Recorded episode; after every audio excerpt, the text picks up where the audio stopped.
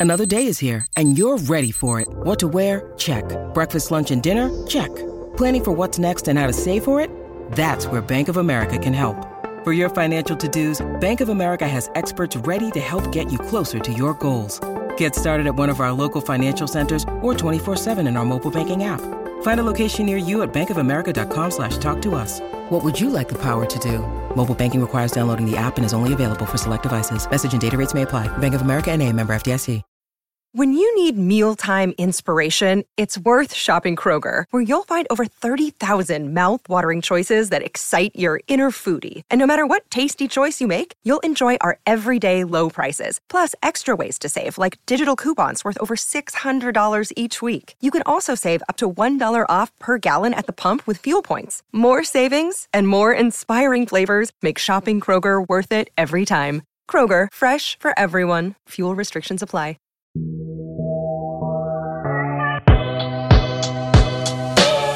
Heyo, welcome into the CHGO White Sox podcast, coming to you live from a bunch of different places all across the beautiful United States of America. I'm your host, Sean Anderson. You can follow me at Sean underscore W underscore Anderson. Alongside me uh, is Herb Lawrence. Hello. You can follow him at Ecknerwall23. Uh, and Herb, not to, I mean, it was your birthday yesterday, so it was more important, or I guess two days ago. Or no, no, yesterday. Uh, mm-hmm. You know, you, you were very important yesterday.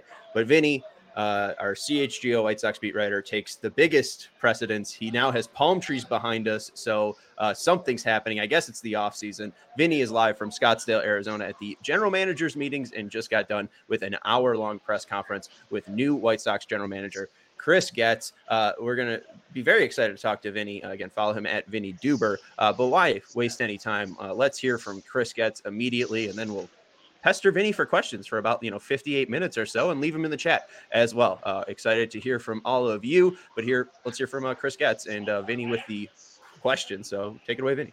As You mentioned, you know, the holes that you guys got to fill, also the direction you guys are going in. What direction is that, and are you approaching this offseason with an intent, with the intent of, you know, competing in the AL Central next year? Well, you know, it's it's piece by piece. It really is, um, and you know, I'm set to I'm set out to, to really improve our, our defensive play. Will allow our pitchers to attack the zone and be more efficient. Um, I do believe that we need to to become more athletic. Um, you know, on, on just you know that speaks to the, the improved defense we hope, um, and obviously running the bases and, and taking extra bases, those types of things.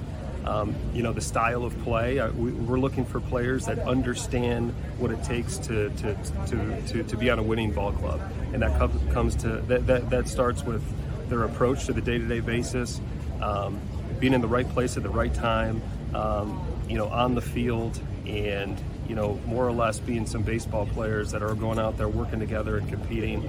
Um, we've got a talented group. There's no question. I don't like our team. Um, and we've got to make some adjustments so we improve for 2024. You don't like your team, you said. So, with that in mind, uh, where do you, with that philosophy, where, where, do you begin? I mean, do you have any untouchables like uh, Cease and Robert? Yeah, when I say you know, I don't like our team, we've got pieces that are, are, are talented and they're attractive. Um, and they can be part of a winning club, but obviously we haven't been able to go out there and perform. It's not it's not a well-rounded club right now, and so we've got to find players to come in here to help get us in the right direction. Um, and if that means that we use some of the players we have on our club to multiply and, and not only help us in the near term, uh, but also uh, in the long term as well. So, um, you know, I, I it's, really, it's going to take time this offseason to, to build out this roster, um, but that's why we're here. You know, at the the winter meet or the the GM meetings here and having some good conversations with other clubs and certainly our own group as we set forward for uh, for our future here. Untouchables or not? Any? There are no untouchables. So we've been. Oh, so we've been trying to figure out the White Sox direction all uh, since the season ended. Uh, was that the best insight into what Chris Getz is looking forward to? There's no untouchables. The roster is kind of malleable, and they're trying to build people who know how to be a part of a winning ball club. Yeah, it's the best one we've gotten so far. Certainly, I don't know if we've still gotten that commitment. I mean, we haven't. We, he did not commit today to saying this team's going to compete for the AL Central in 2024, nor did he say the opposite. We're focused solely on competing in 2025. Uh, but this is clearly going to be somewhat of a longer term proposition, not necessarily like what White Sox fans just watched Rick Hahn try to do for the last many years, but in terms of how much can they get done on their to do list this winter if it's not everything, then maybe the, the, things get kicked to next winter and they've got to try to figure that out. You just heard him in that very short clip. You said we talked to him for an hour, but in that short clip, you heard him say, you know, how much he wants this team to change. He wants the defense to improve. He wants the athleticism to improve. He knows that there are so many holes just positionally, but also in the way that the, he wants this team to play. He, uh, you know, very much praised teams like the Diamondbacks who played in a certain style and also uh, you know took advantage of the new rules, allowing base running to be a little bit more, you know, uh, uh, fun for lack of a better term. Uh, you know, the in, in the past season, he I think he wants the White Sox to look like that. He wants the White Sox to play a very certain style, and right now his biggest goal is not necessarily just hey, I need to plug these spots on the field and make sure that this team is better than it was last year. It's organization wide establishing an identity of what I just described a team that plays that, you know, I don't want to say that grinder style, but plays in a way that is kind of identifiable and different, very different from what you've seen this team be built to play the last few years. Now, I know they're hesitant to use the words rebuild, retool, any of that stuff, but if I heard that clip right, he doesn't like the team that's currently constructed and he wants them to play better defense. And as I look at the uh, outs above average, I see only one person who is a outs above average guy that is on the positive side, and that is Luis Robert Jr. So to me, that sounds like he wants to rebuild this team. And I know what Jerry said at the other time, but I'm glad to hear that Chris sees what we see as White Sox fans. Did he go into specifics about, you know, rebuild, retool, any of those names, any of those words? Because this seems, with all the moves he's made right right now up until this point, and then what he said in that little clip that he's gearing to get this team better, not necessarily next year, but the year after and the year after that. I mean, if we were to make our own takeaways, Herb, I'd probably agree with you. Yeah, it sure seems like this is going to be a winter in which the White Sox are not going to make any moves that do not benefit them for beyond 2024. Um, you know, you might see a little you remember, you can remember the rebuild era and know the, uh, you know, the little one-year deals that they went and signed to guys to fill out rosters and stuff like that. But in terms of big, significant, substantial moves, it's going to be stuff that is long-term. I mean, listen, we're going to get into this, but I'll bring it up right now. Guys like Dylan Cease, guys like Eloy Jimenez, trading them is maybe not a priority, but it's on the table if the White Sox can get back think something that benefits this team and addresses those needs that Chris identified, specifically when it comes to Dylan starting pitching, right? I mean, if he can turn one starting pitcher into two or three, you know, that that might be a way to go. But again, for the long term. I'm not saying that, you know, you know they're just going to go to sleep for the next few months and and wait until next winter. But the moves that you do see this winter are going to be ones in my opinion that very much benefit this team down the road for years to come not just wow we need to put a contending team out there the best we can right now for 2024 because i think the years that follow are going to be more important for this team yeah, I, we got a super chat from Big Cram saying, uh, "I am imagining things. Is he actually going through a rebuild? Uh, perhaps I've been too hasty." I, Jerry Reinsdorf again uh, said uh, speed was a, of the essence. Basically, um, I, I, think it's been a, a, revamp, right? I mean, the biggest thing and the biggest question I have for you, you've mentioned two names, Eloy and Cease. What about Luis Robert? Because it seems like you had maybe a little bit more insight to what Chris Getz is thinking of if they trade Dylan Cease or Eloy Jimenez. But is he actually con- you know contemplating trading Luis Robert Jr. off this team? Because if they're trading Luis Robert Jr. off this team, yeah, that's a rebuild. I mean, that's the biggest sign of a rebuild for the Chicago White Sox. Maybe he thinks he could thread the needle with Luis Robert Jr. and his team, and I don't hate that because they have a superstar on their team, which we saw in 2023. So, do you think he's actually entertaining the Robert Jr. trade talk after the hour-long conversation you had? I think those are two different questions. And I think number one, is he going out to try to trade Luis Robert Jr. to start a rebuild for this team? No. Do I think that he will listen if if one of these other GMs comes to him and says, "Hey, got an interesting uh, proposal here for you that involves your best player," uh, and depending on what that return is, you can't you can't just say no to anything that comes across the board. You have to listen. That is the job of a GM, and I think that is one thing that fans, when they see these little reports all over the place, right?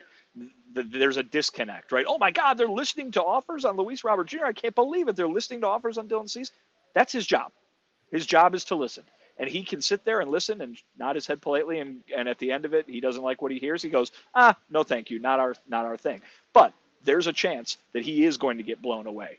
Right? There's a chance that the offer that that is being discussed is something that sets this team up better for success down the road than it is currently set up right now. So is he going? Is he is he going into this winter thinking I've got to trade this guy to set up a rebuild in the traditional sense?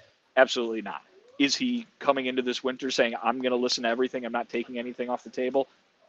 That's right. He said so many times over and over again during that hour we're open-minded. And uh, he and I and I, I truly believe that that's what every GM needs to be. So I, I don't necessarily see that as breaking news but I do want to clarify that for folks because there is a world somewhere in the in the baseball multiverse there's a world in which the offer is so good that you can't turn it down.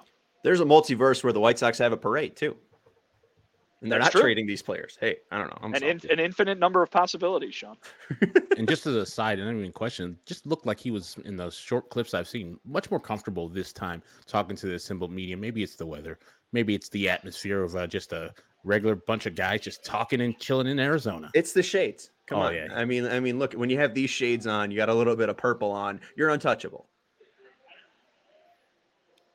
Yeah, you look oh, all right. I, sorry, I didn't mean I didn't mean to my bad. I didn't mean to step on your toes. I thought you were going to keep going. No, no, that was it. That was all I had to say. Um, I just I'm glad that he has an open mind coming into this uh, first year of his offseason. So it's good that he understands what we understand that this team is vastly uh, broken and that it needs to be fixed. And one off season with all the stuff that he has to do won't probably fix all the stuff that he needs to do. So I'm glad that he is recognizing what we see. And, and and I mean, we could start jumping into this too. I mean, most of the positions on the field, it sure sounds like in the end, whether it's this offseason, next offseason, whatever, are going to be outside are going to be outside ads because I don't think there's enough certainty in the farm system past a certain couple of positions, shortstop being one of them with Colson Montgomery, and I think there's some promise in, in the White Sox mind, some promise in the starting pitching that they've got down there. But Everywhere else, right field, second base, Chris Getz basically said there is not that obvious in-house candidate, and uh, it sure strikes as something that they're going to look at both this winter and, and maybe in future winters to get from the outside, whether that's via free agent or trade, we don't know. But you're not. I, I don't think you're going to see Lenyn Sosa starting at second base next year on opening day. It sure seems like the way that they are, the way that Chris Getz was just talking, those two positions specifically um, and then probably some on the pitching front as well, uh, is going to have to come from outside the organization. I, I feel like I have to ask about the budget, so I'm going to do that first before I get into the coaching staff and maybe the the outside ads and what that might mean. But did he bring up the budget at all? Was he asked about the budget? Did we get any estimate of what that might look like? He was asked about the budget. Uh, his answer was that there is no set number right now and that the hmm. idea is that it would be a case by case basis. And Sean, I know that makes you mad because you want to play you want to play math this offseason and you want to add up who can go where, how do we get to this final number? I think that most teams, especially at this very early stage of the offseason, would say what Chris Getz said today, which is listen, we have a we have a we might have a number that we want to spend or want to not go over, but you don't know what opportunities are going to present themselves. And so if they find themselves in a place where they didn't think they were going to find themselves in terms of a high priced player, let's say, then why would why would they say ah well we're only x amount of dollars away from that. Sorry bud we can't sign you kind of thing. It, it's part of being open minded and certainly it goes the other way too right? Maybe they want to go out and spend x amount of money on certain specific guys that might cost that much. But they miss out. That opportunity doesn't present themselves, and they don't want to sit here having told you that they're going to spend $200 million when all they ended up having was the opportunity to spend much less. I, I, would like to know the number, though. Like, you know, what's the number that they can approach, right? Like, if, if they can't spend 4 million more than X, like, that's the number I want to know because I, I want to know the ceiling because I know the floor. I know the floor could be let's trade Luis Robert Jr., let's trade Dylan Cease, anybody who makes any money, and we could just become the Oakland A's. Craig Counsell has signed the 11th biggest uh, uh, contract in White Sox free agent history if we're putting him into the uh, the signing books here. So I mean, I understand how little the team can spend, but I, I do wonder what the, the ceiling is. Um, but it does seem, especially with the rumor of Paul DeJong, Paul DeJong, uh, possibly from Sox Machine, uh, possibly being uh, of interest for the White Sox at shortstop, and then you see the first base coach of Jason Bourgeois. Uh, then you see Grady Sizemore becoming the, and I want to get this right. It's the major league coach um, you also have uh, Drew Butera being added and, and Matt Wise. Um, but it does seem, especially with Grady Sizemore, that the focus might be, and all of the, the guys, all of these people that you see have major league experience, uh, Pedro Grifol or minor league experience, Grifol, Montoyo, Katz, Wise, Thames, Tosar, Bourgeois, Rodriguez, Butera, Sizemore. Uh, that's your 2024 White Sox coaching staff. It seems, especially like if their ideas to be defensively sound, they are trying to set an example in 2024. This seems very much like what the Hawks are doing with Connor Bedard. Let's go set an example for him. The Blackhawks didn't have that awful of a showing in their last game or two games ago, uh, but there was still a players only meeting. And Jay and Greg were like, what the hell? That's kind of weird. But the idea is if we see anything, we need to be accountable. We need to call each other out. And going back to what Getz said, he wants uh, uh, people who understand what it takes to be a part of a winning ball club. That's like Corey Perry. That's like Nick Foligno of the Hawks. I think that again, Chris Getz is trying to set his example for what he wants his team to look like in 2024. I might disagree with it, and I don't know if I fully see his picture. Um, I, again, I just kind of want to play around and see like, are they actually going to sign somebody, or is it you know threatening of Luis Robert Jr.? I feel like there is no stable ground of where the White Sox go after this hour long conversation because it didn't seem like there was a really uh, a, a I guess a promise to do anything specific besides get better. Yeah, but I think that they need to get a lot better. You know what I mean? Like this is a 101 loss team. This is a, a, a team that Chris Getz fully acknowledges has just a lot of problems. It's just team a team that does not uh, approach uh, the the the at bats the way that he wants to see it. It's a team that doesn't play defense the way he wants to see it, and because of that, the pitching is not the way he wants to see it. I mean, it's it's for lack of a better term, it's broken on basically every front, right? And so if you're going to fix it, you can't just say, "Here you go. Here's uh, here's 150 million dollars. Hopefully that fixes it." You know what I mean? Like, and I think that because because those players, whoever you pay, they're not going to be here forever either, right? I mean, and, and, I think that if you are stepping into your first year as a GM with an opportunity to remake an organization that is broken, your that Chris Getz's main objective is to establish an identity and establish something that can filter through to everybody, no matter who ends up signing, you know, signing a contract or coming up through the minor leagues or being acquired in a trade. They want them to play that style. They can go pick guys, you know, that they sign. They can go pick guys that they trade for. They need these minor leaguers to do the same thing. And at the end of the day, which might be years and years down the road, there is going to be this established identity that maybe that is the foundation more than this guy and this guy and this guy. You know, it's that it's something a little less tangible. Well, we were asked yesterday about what free agent would you want to sign from Anthony Shulo, and all three of us said starting pitcher. I said Montgomery. You said uh, I think um, Herb. Who you said? You said, uh, said uh, Herb said Snell. Uh, you said who is it? Giolito.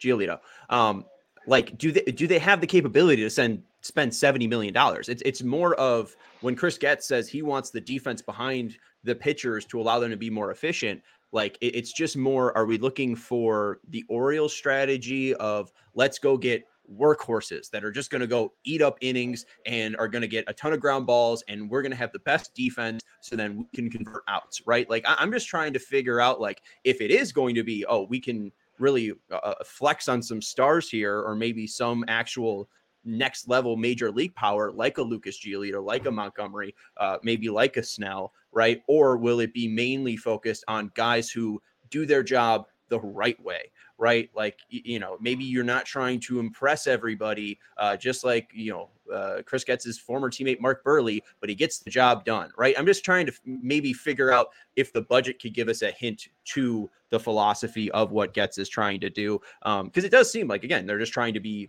more professional. I don't know what Getz saw from within the organization, Herb, um, but it, it does seem like he wants the White Sox to show up on time, put in the work. And uh, if you, I listened to an interview with Grady Sizemore, and that's what he said. He loved committing to the work. So he's going to teach these guys, he's going to coach them how to be major leaguers. That's what the major league coach does. I'm glad to hear that. But Vinny, I want to know too. Like I know GM meetings, you usually meet up and discuss rules. Maybe you're going to maybe change and then set up some deals that you're going to do down the road at the winter meetings and beyond.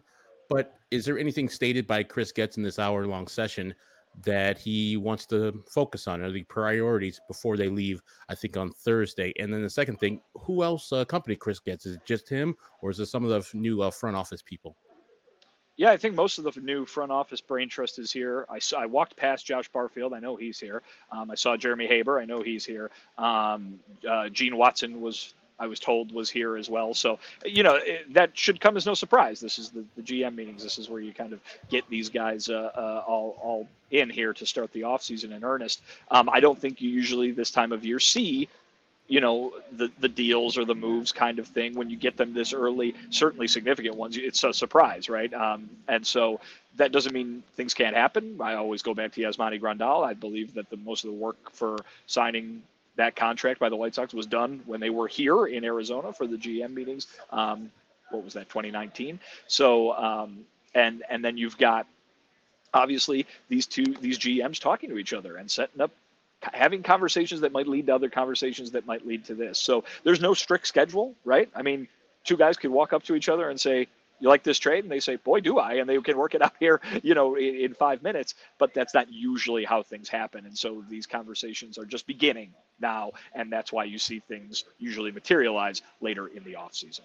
Uh, we're going to take a quick break. Herb is going to uh, boldly lead us into the break uh, today, and uh, I'm excited to answer some fan questions and, and bug uh, Vinny more uh, about Dylan Cease and Eloy Jimenez trades. also, talking about if Chris Getz is the same as Rick Hahn, because I know there, there, was that comment that he's just a dude in a Rick Hahn mask, uh, right? So uh, we'll see if he, he showed a little bit more different of a personality. And two, uh, to answer Victor Von Doom, Grady Sizemore is technically not retired. So maybe a new strategy from uh, Chris Getz will be to employ player coaches. We will ask Vinny if he addressed that. He probably didn't. Herb, take it away.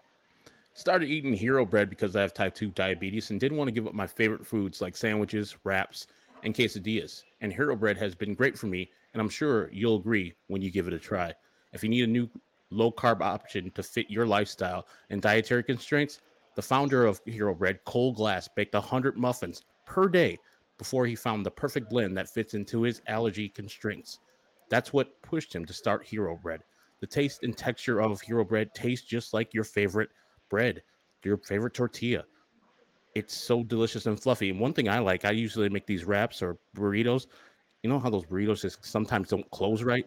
Hero Bread, when I fold it over, closes perfectly. Never have a, a problem with uh, any of the stuff staying inside of the Hero Bread. And Hero Bread makes sliced breads, buns, tortillas that are all available at hero.co and Amazon. But right now, Hero Bread is offering the CHGO fam 10% off their first order. Just go to hero.co and use our code CHGO to save on Hero Bread today. That's H E R O dot C O to save 10% today.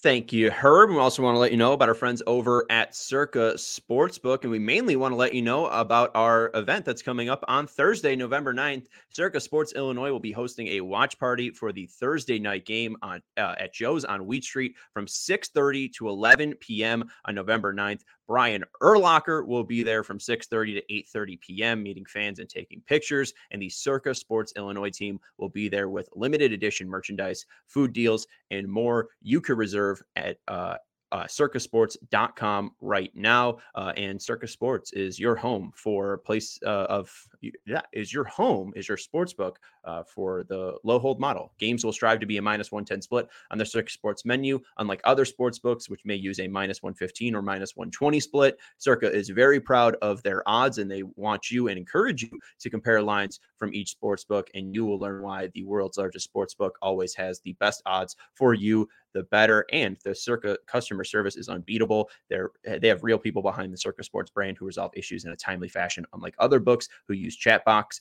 and all other uh, in all aspects of the app are being run by the same team that runs the main Circa Sports at Circa Resort and Casino in Las Vegas. So download the Circa Sports Illinois app at circasports.com slash Illinois dash app. That's circasports.com slash Illinois dash app to sign up today. Also be on the lookout for Circa events, watch parties, and tailgates. If you or someone you know might have a problem with gambling, call 1-800-GAMBLER, 1-800-426-2537, text GMB 833-234, or visit areyourreallywinning.com com. Okay, Vinny, uh, let's get into more chatter here. Um, let's focus in on Cease. Did it? I mean, it's not really surprising that there is trade talk because, as you mentioned, this isn't the first time that Chris Getz said there's no untouchables. But it also seemed like there was some chatter around the trade deadline, even when Rick Hahn was in charge. Did you get more clarity of? I mean, probably not of what the Sox are looking for, but maybe what it would take uh, from the Sox, or maybe what they're looking for within younger pitchers? Uh, did Chris Getz maybe define what Brian Bannister is trying to carve out within the pitchers that he's bringing into the White Sox organization? Uh, I don't know if we went quite that deep on that front, but he was asked about a Dylan Cease, what you know, kind of a Dylan Cease trade, and and if that is a possibility, and the possibility is there. But I think specifically when it comes to Cease, the need is so so great at starting pitching already, and then if you get rid of Dylan Cease on top of it, it's only going to get greater. So I think the idea there would be, yes, you're going to need a big haul, you know, all the way, uh, you know, to whether it's a position player or a pitcher. But if you're getting rid of Cease, then that haul better address those starting pitching needs because like I said, it becomes even greater at that point. Um, you know, we, we talked about TA. He starts the thing off by talking about, oh my, you know, there, there are so many holes on this roster that need addressing. Well, here's what he did. He created another one in, in, in declining the TA option. Now, the way he said it today is that the reason that TA option was declined was because there were so many holes. They needed that money in order to to address all of those holes on the roster. But look, at the end of the day, now there's another one. You need to go out and find a shortstop, even if Colson Montgomery is coming down the track here at some point. So, um, you know, there's a lot going on in terms of what the White Sox need to do to just be a better team than they were last year. And, and I'm talking about filling positions like we've been talking about for months now. Um, but if Dylan Cease is going to be the guy that allows you to fill some of those holes, it better be in the starting rotation as well, because losing him would be quite the blow on that front talking about TA there, Vinny, I want to know firstly, did he talk about the reports of maybe they tried to trade him before they declined the option and give you uh, validity to that or not? And then also seeing that they do have a hole there at shortstop, did he talk about possibly being in a reunion for Tim Anderson if there's not a better situation with a different shortstop?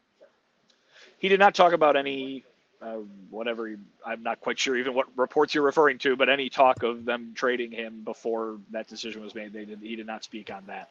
Um, but when it talks to when it comes to the reunion, yeah, I think he both uh, with Tim Anderson and Liam Hendriks, they t- he talked about that if the situation presents itself later in the offseason, if it works out on both sides, obviously they didn't want to commit that much money to those two guys this season. Um, so it would have to be something that would you know uh, uh, address that concern. Um, but I asked about Liam Hendriks specifically. You know, hey, I brought up the whole thing we've been talking about. Is it is it is there interest? Is there aggressive interest in having him around and then using him to benefit your team for 2025? And he said it's not something they're going to go out and do, but if it ha- if it if it happens, then they would welcome both of those guys coming back. Uh, the report that Herb was referring to was uh, Bob Nightingale uh, in his, you know, I mean, you, it probably takes you 25 minutes to read his notebook. Uh, the White Sox desperately tried to trade shortstop Tim Anderson, but couldn't find any takers before declining his $14 million option. Several teams believe he's best suited to play second base. So that was the report that Herb was, I think, referring to uh, with uh, TA and the Sox trying to, quote, desperately trade him. Uh, I, I, mean, I don't think that the TA reunion is likely. I I, I feel like we either. can obviously, yeah. I mean, her. I don't have any feelings? Nah, I don't think it is. Right, you cut cool. him for a reason.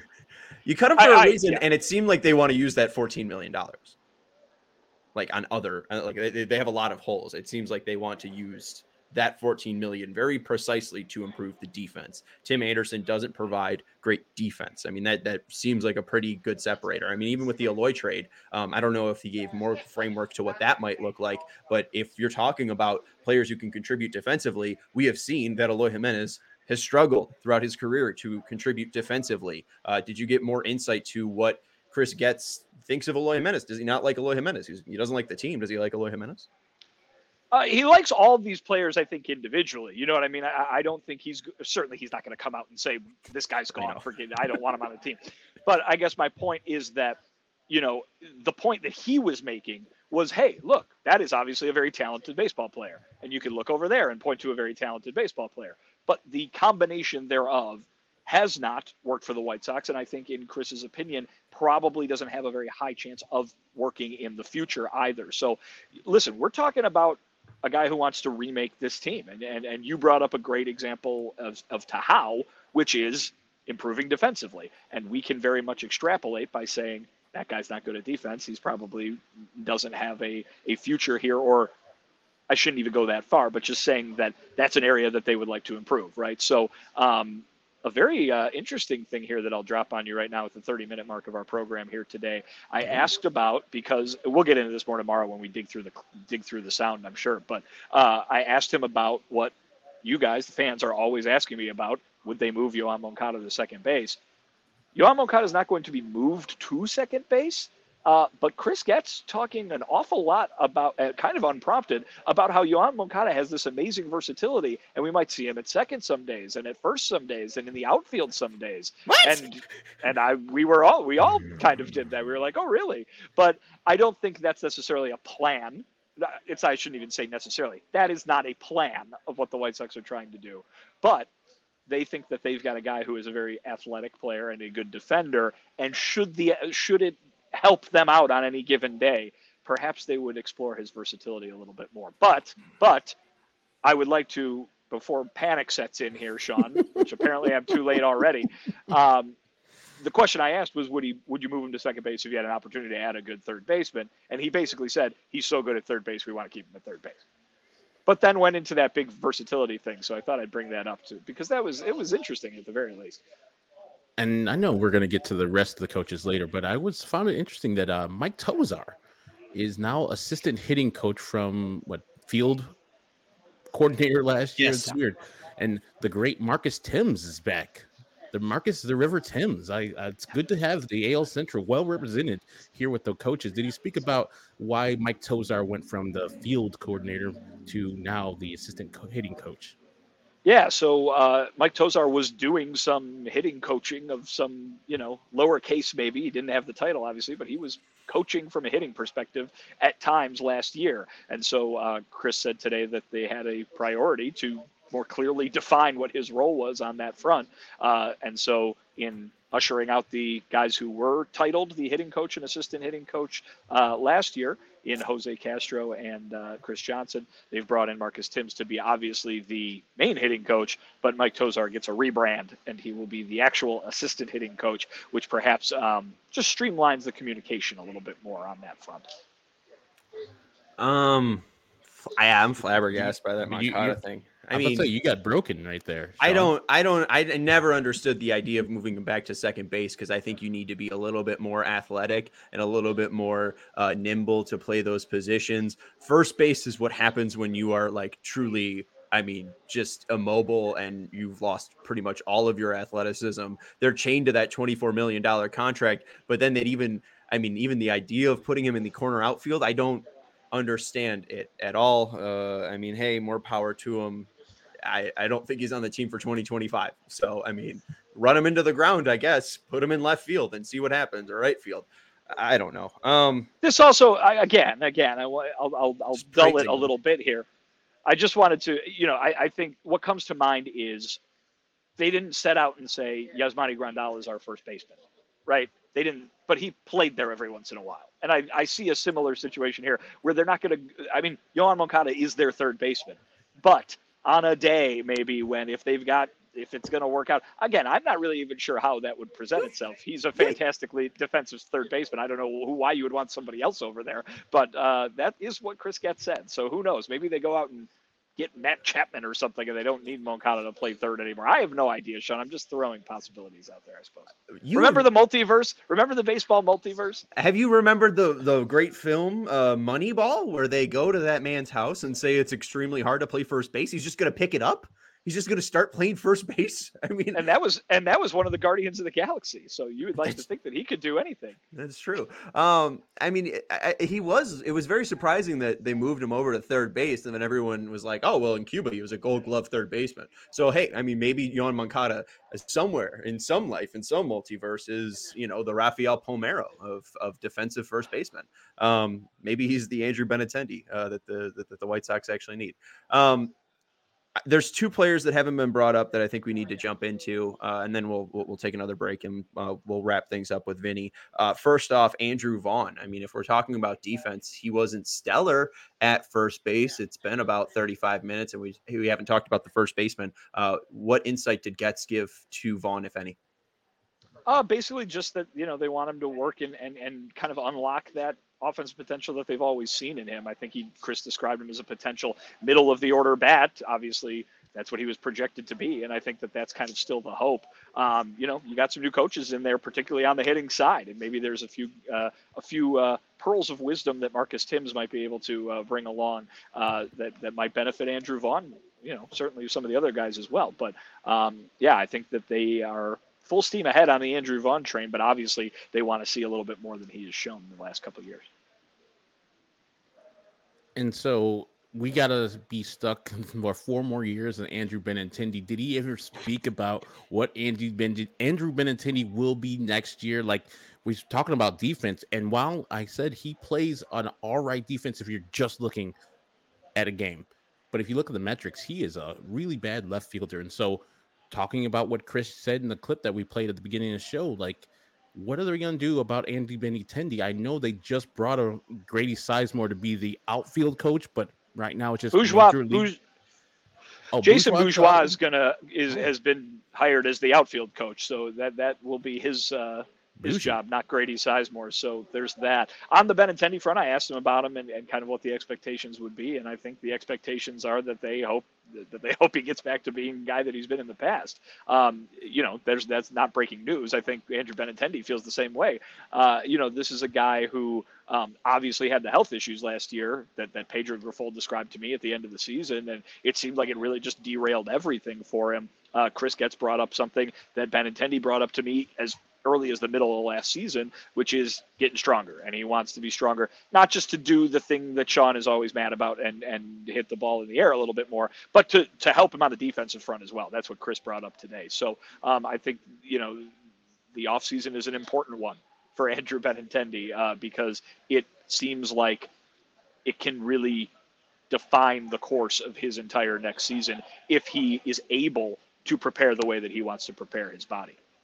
Is I know. Man fully healthy? Do we know? So, I mean, supposedly, supposedly it, it got there at the end of last season, but it was it was much much too late. you really do feel right when you're playing the Oakland A's. When they show up into town, I mean, hey, uh, dust off all those cobwebs and you start feeling like you're 21 again. Um, let's talk about Michael Kopech. Was there? I mean, we talk about the lack of pitching. We talk about if you're trading Dylan Cease, that creates another huge hole because you don't have a ton of starting pitching right now. Uh, if if he did talk about Kopech, in what light was it talking about? He is a starting pitcher, or was there hemming and hawing about versatility? Can he play first base? Uh, I don't know if there was hemming and hawing. Versatility was mentioned, um, but I, I think that uh, the plan at the moment is what it was when we talked about it at the end of the season. This is a guy who's supposed to be in the White Sox starting rotation, and they hope that an offseason of working with Brian Bannister, who he's got the previous relationship with from Boston, um, can kind of get everything solved or at least pointed in a much better direction. We'll see if that's the case, though. And I think what Pedro Grifol had to say at the end of the year is probably the mindset, which is, hey, he is a starting pitcher, make him a starting pitcher. We hope with all of our being, do the White Sox, that he can be the starting pitcher we always envisioned him to be. And if we get to the end of that process and he can't crack the rotation, well, hey, remember when he was in the bullpen a couple years ago? That worked out pretty well. So he, hey, he can do that too. So again, I don't think that that is a plan where they're going into the season with a plan of not knowing. But the the plan is undoubtedly make him the best starting pitcher he can be. But if the best starting pitcher he can be is not good enough, they still have a way, at least in their at least in their description, um, of maybe being able to utilize him in a different role. But I don't think that's something that anybody is planning on. Anybody with the White Sox is planning on going into the 2024 season.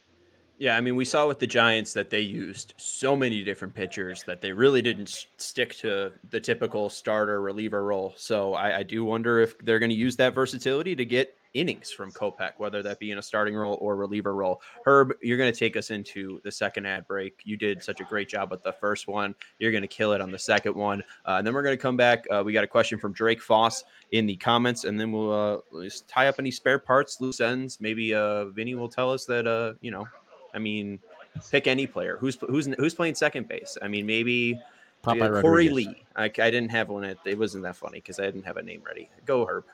CHGO is sponsored or supported by Goose Island Beer Company, Chicago's beer company since 1988. Their beer roster includes Oktoberfest, Beer Hug Family, 312 Wheat Ale, and what I'm holding right now, the Full Pocket Pills, the everyday beer for the brewers and myself. That's what they're drinking. What's your favorite beer right now, Sean? What are you drinking? I I love muting my mic during your ad reads. Uh, I love that three one two. It's you really get that lemony uh, lemony hint. Awesome. I like it too. I have some in my refrigerator right now.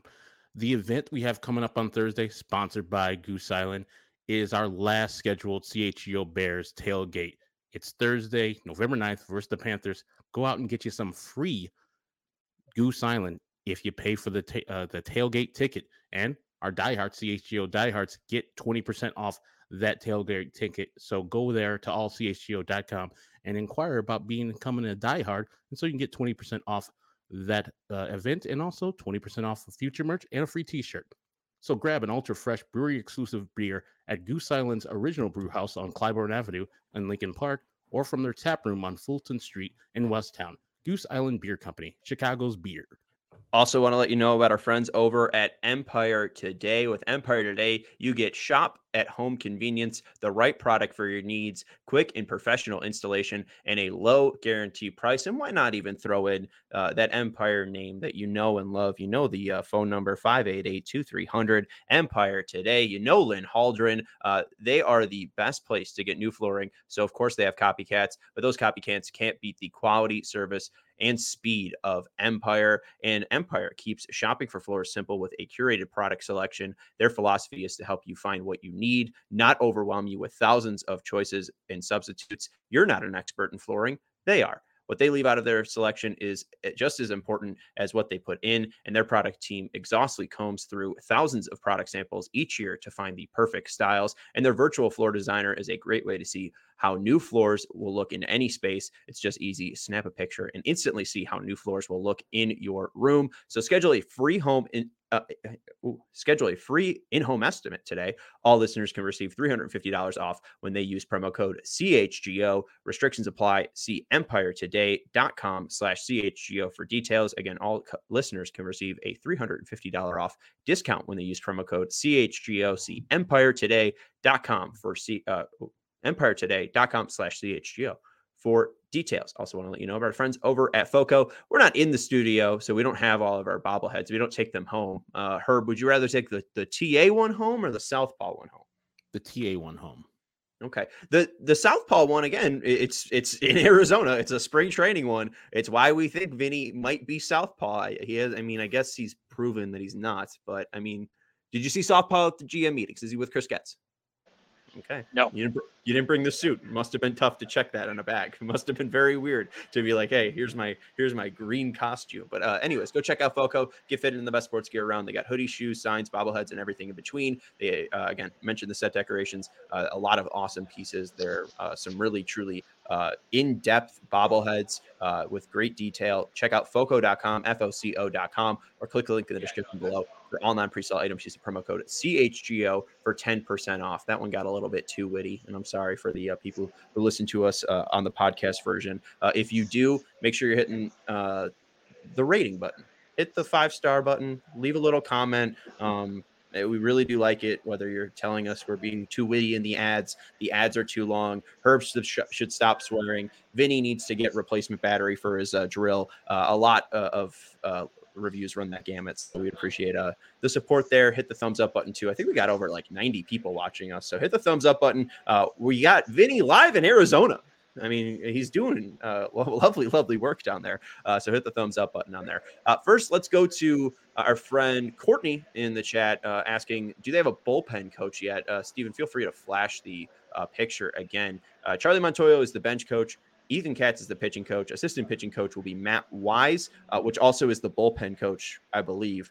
Hitting coach Marcus Thames, assistant hitting coach Mike Tosar, first base outfield coach Jason Bourgeois, third base infield coach Eddie Rodriguez, catching coach Drew Butera, and major league coach Grady Sizemore. That was announced today. I don't think I left anybody off there either. Uh, oh, I guess, uh, yeah, Mar- Mar- Marcus Thames got all the names. So that's the new coaching staff for the 2024 White Sox. And then Drake Foss has a question, and we'll go to Vinny here uh, saying, Were any questions asked to Getz about possible changes to our farm system? Uh, so, uh, what is it going to look like? I know obviously we heard from Paul Janish, uh, but I don't know if Getz maybe elaborated. Yeah, I don't know if I can come at you with a ton of specifics on that. He was asked the question and he said, yes, there will be changes. Um, you know, I think he's been very uh, clear from the time he was hired that he wants to do kind of a top to bottom remake of, of, of, what's going on here. And yes, he was the guy that was in charge of the farm system, no doubt about it. But I think that the general manager certainly has more power um, than the farm director to to kind of uh, set forward those those principles and, and and that kind of thing. So again, it all kind of goes back to uh, establishing that identity. You've seen some personnel changes already, I would imagine uh, that that there will be you know more just because that's how the industry works. But certainly you've got a new GM in there who who and a new farm director who might want to see some newness uh, uh throughout throughout the organization. I don't know if he addressed, I'm sure he did, the catching situation because they don't have a real catcher that's played any significant amount of time in the major leagues with Korey Lee and Carlos Perez back there right now. But what do you have to say about going into 2024, what they're going to be looking for at the catcher position? Yeah, kind of non-committal on exactly what is going to happen there, and and maybe it's because they don't know kind of themselves what sort of opportunities will present themselves. He did say that Korey Lee impressed them at the end of last year with what he was doing defensively, working with the pitchers. Obviously, the offensive numbers were what they were, and he, he needs to improve there. But um, they want to give him the opportunity to become a major league catcher. Now, a major league catcher does not necessarily mean a number one major league catcher, nor does it necessarily mean a number two. So um, I think anything is probably possible on that front. Um, Korey Lee is going to be part of that mix. Uh, as for where on that depth chart he will land, we'll see. Um, to me, it probably doesn't strike as their biggest need, even if it is a need, certainly, just because they've got a guy there in Korey Lee who they would like to maybe even give a shot to. I don't think they have that at second base or right field. We've heard about a certain person in the division's leadership. We talked about maybe Chris Getz trying to make his mark within this new regime did the name Salvador Perez slip out of his mouth at all? No, I okay. thought you were going to ask about Tony La Russa. Oh, did did he bring up Tony La Russa? Well, he, he was asked about Tony La Russa, and oh. uh, Tony La Russa is advising this team. Uh, he did not know if it was official, if he's on the payroll, those the distinctions that were made uh, last summer, if you'll remember correctly. He does not have that information, but he knows that Tony La Russa has been providing advice uh, as an in an advisory role of some fashion. Um, he's very happy to have that resource available to him, uh, is what he said.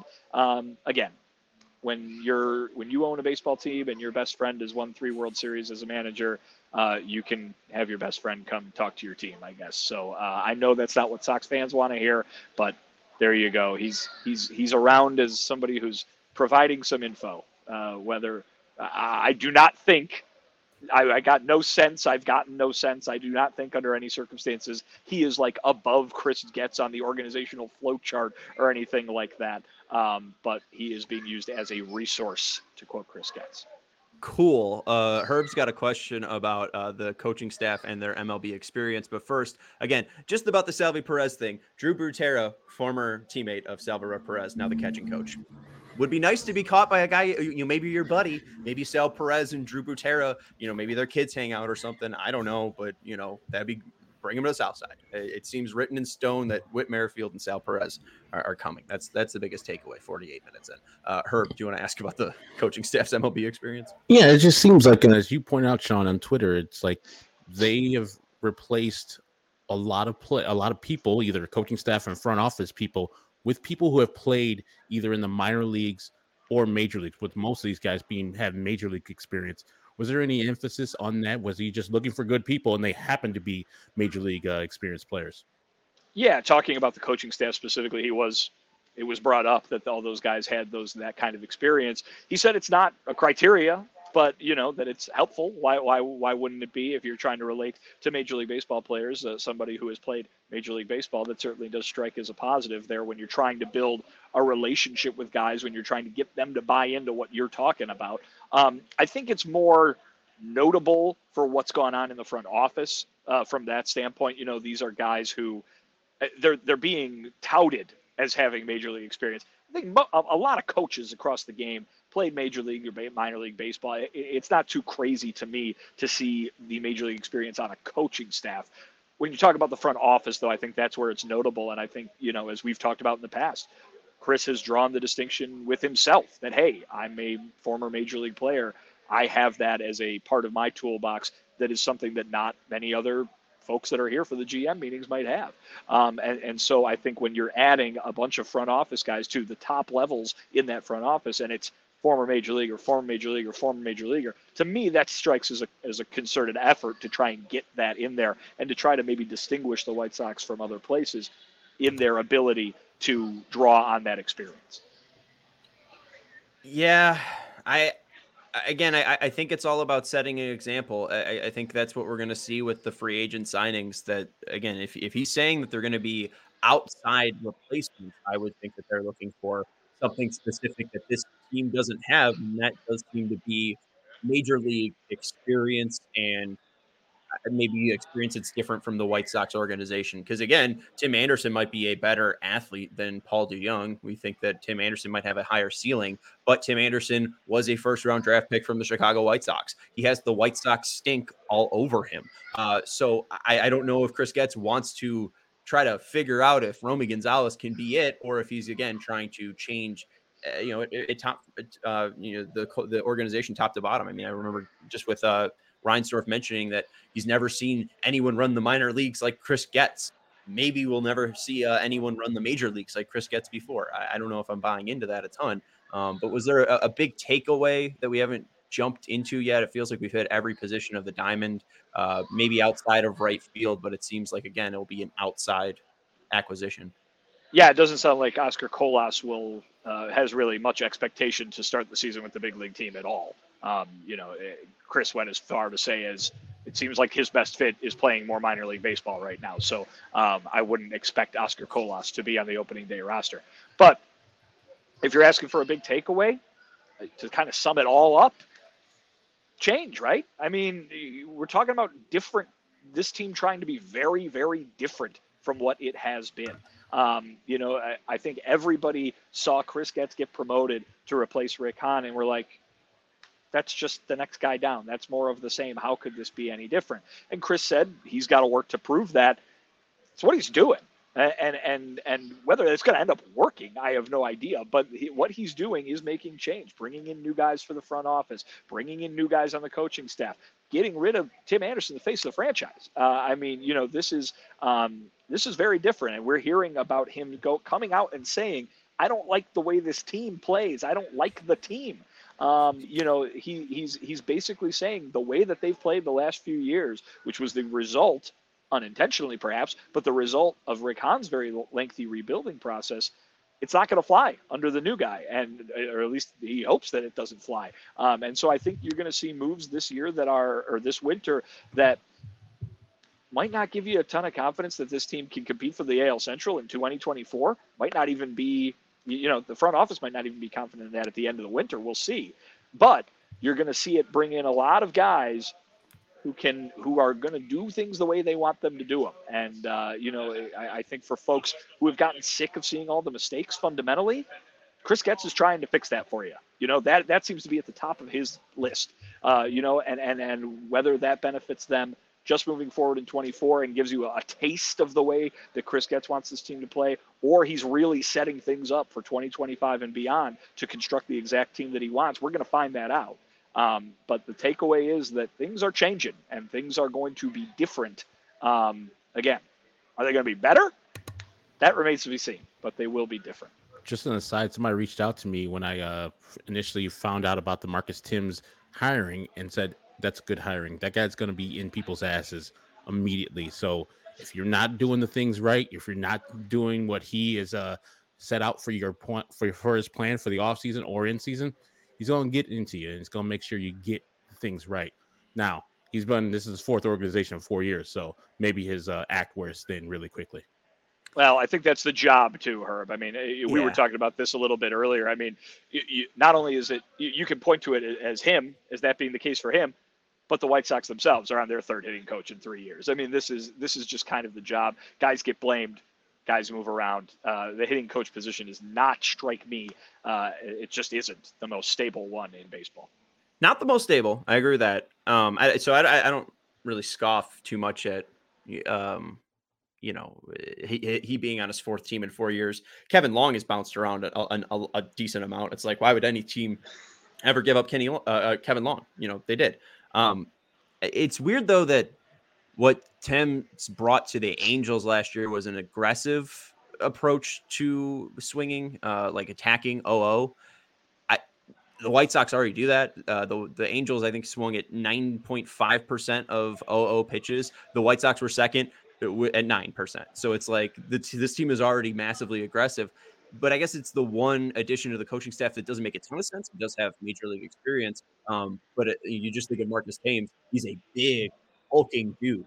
It doesn't seem like this is going to be a build of big hulking dudes. This doesn't seem like we're going to get the Eloy Jimenez's. We're going to get the Luis Roberts. We are going to try to get uh, again maybe the less flashy players that can be consistent and give you 162 and and show up and lace them up. I, I don't know how that that really defines, but I guess my biggest takeaway is um, I made a list of teams. I don't know if you guys can see this. Uh, you can. Uh, the White Sox are in the middle. Isn't that fun? Uh, over here are, are, teams that are spending money. Uh, the Cubs have spent money before. The Yankees are known for spending money. The Red Sox always are spending money and uh, signing big free agents. The Braves have uh, amassed a ton of talent uh, and a payroll near $200 million.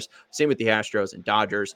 The White Sox have an owner. You can even throw the Mets in here too. They just have never had success. Uh, the White Sox have an owner that I think can spend like these, but we're seeing more of a shift towards these teams. The teams that maybe again aren't as flashy, don't have the biggest payroll, can lose their uh, best manager in baseball to an in division rival because they don't want to pay him eight million dollars. Uh, but teams like the Brewers, Marlins, Rays, A's, and D-backs, they're always the guys that are signing the Brian Andersons, right? They're looking for. Um, you know, people, the Colin Reas, no one flashy, but guys that get the job done. I, I don't think the White Sox are going to be spending near 180 million dollars. I know that might be a point that I keep dragging on, and maybe it is annoying to that point. Hey, uh, but it's it's baseball. It's it's how you build a team, and it seems like the White Sox are going to focus less on spending on big splashes, which they really have never done, um, but focus on the quality of player that they are bringing into the organization. Again, I'm not trying to, eh, they could spend as much money as they want. Me sitting here in this little box is not going to change if they spend $180 million or $120 million. It just, again, I think shows on what the the direction of this team is and it, it does again signal uh, what you said vinny in change Yeah, I mean, I don't know. I I, I think that the the listen, we just saw a Texas Ranger team that spent a gajillion dollars win the World Series. And so I think everybody right now who thinks the way you do, Sean, is feeling very vindicated. And you're very welcome to feel that way. Um, what I kind of always say is that there's more more than one way to skin a cat. And I think that the best way is probably the best way for a lot of things in life, which is to to meet in the middle somewhere, right? And so, um, listen, they. Well, I, can I clear the, something the, up? Well, I just want to say that the White Sox, the White Sox haven't had a farm system that has produced the kind of guys that will allow them to be the A's or the Rays or whatever, right? Nor have they ever spent the, the big time money on a big time free agent. Maybe if they do all of these things a little bit, you know, better. Maybe if they focus on a lot of this stuff, that is the way to true sustained success. Again, whatever. I'm just you can feel whatever you want to feel. My point just being that you people if you if you're if you're judging the, a win or a loss in an offseason or an offseason move or an offseason signing based solely on what the price tag is, you're not waiting to see what the outcome is. And so I'm not arguing against spending. If they want to go out and spend a gajillion dollars on Blake Snell, go right ahead. That fits their bill of setting themselves up for success down the road. That's fine. But I think Chris Getz is trying to do a lot of different things on a lot of different fronts that would improve them in areas where it's not just, oh, how much money did they spend? They didn't spend enough. That's it. They lose kind of thing. Well, and again, the, the teams that are over here, I mean, four of the teams, four of the five teams made the playoffs. So what I'm trying to say is, I guess the White Sox have been in the middle it seems like, oh, we're going to spend near the, the, top 10, but we're not actually going to be in the top 10. And we're not going to really focus on our on our uh, farm system, right? It, it seems like more of a shift to, hey, let's quit middling and let's try to be the best organization we can be. That that's all I'm trying to say. I, I don't care what the price tag is. I mean, teams spend less than the White Sox. Well, all you do. No, but I mean, but I guess I'm trying like again, me complaining in this box is not going to change how much money they spend. I want them to be the best organization possible. So again, the teams that are over here are spending less money than 180 million dollars. So it's again, there's a lot of different ways to skin the cat. I'm not denying that. It seems like the White Sox have kind of, you know, been oh, we'll be spenders, we'll not be spenders. We feel like we have a team that we can add to. We're going to add to it, right? It just seems like Chris Getz main focus for 2024, whether they spend 180 dollars, 180 million dollars, 120 million dollars, it seems like they're going to win anywhere from like you know 75 to 72 games, regardless of the price tag. It just seems about uh, mostly about change, about let's try to improve the quality of this organization. Uh, it, it, really does feel like Chris Getz tried to lay that out today. That again, it, it's it's about improving the quality of this team. Uh, I'm, I'm, not trying to make it about the budget. I'm trying to make it about Chris Getz's uh, Chris Getz's motives here. Uh, you know, that's the focus. This is the brain we're trying to peer into for the next X years. Could be 15 years. We don't know. 25 job for life. He could be Bill Self. Uh, any final points that we need to know about the sun is setting in Arizona? Uh, so yeah. uh, you're probably yeah. losing. I'm about to I'm about to slip into darkness. So uh, I'll we'll go ahead and save it for uh, for a to use a Chris Getz term, a deep dive tomorrow. Oh. Okay, sounds good. Yeah, we'll have more clips. Also, make sure you check out the CHGO Sports YouTube channel. We'll be uploading that entire uh, hour long session between Chris Getz and the media so you can uh, delve into it for yourself. And Vinnie's going to be uh, uh, writing an article that you can check out at allchgo.com. Follow Vinnie at Vinnie Duber. He is live in Scottsdale, Arizona, and all of his tweets will be coming from Scottsdale, Arizona as well. So, uh, you know, you get some Arizona themed tweets. Uh, so, Vinnie, follow Vinnie at Vinnie Duber. That's Herb Lawrence. You can follow him at Ecknerwall23. Herb, I don't want to cut you off. You're not slipping into the darkness. Any any final thoughts? I mean, I'm always am. Um, no. no okay.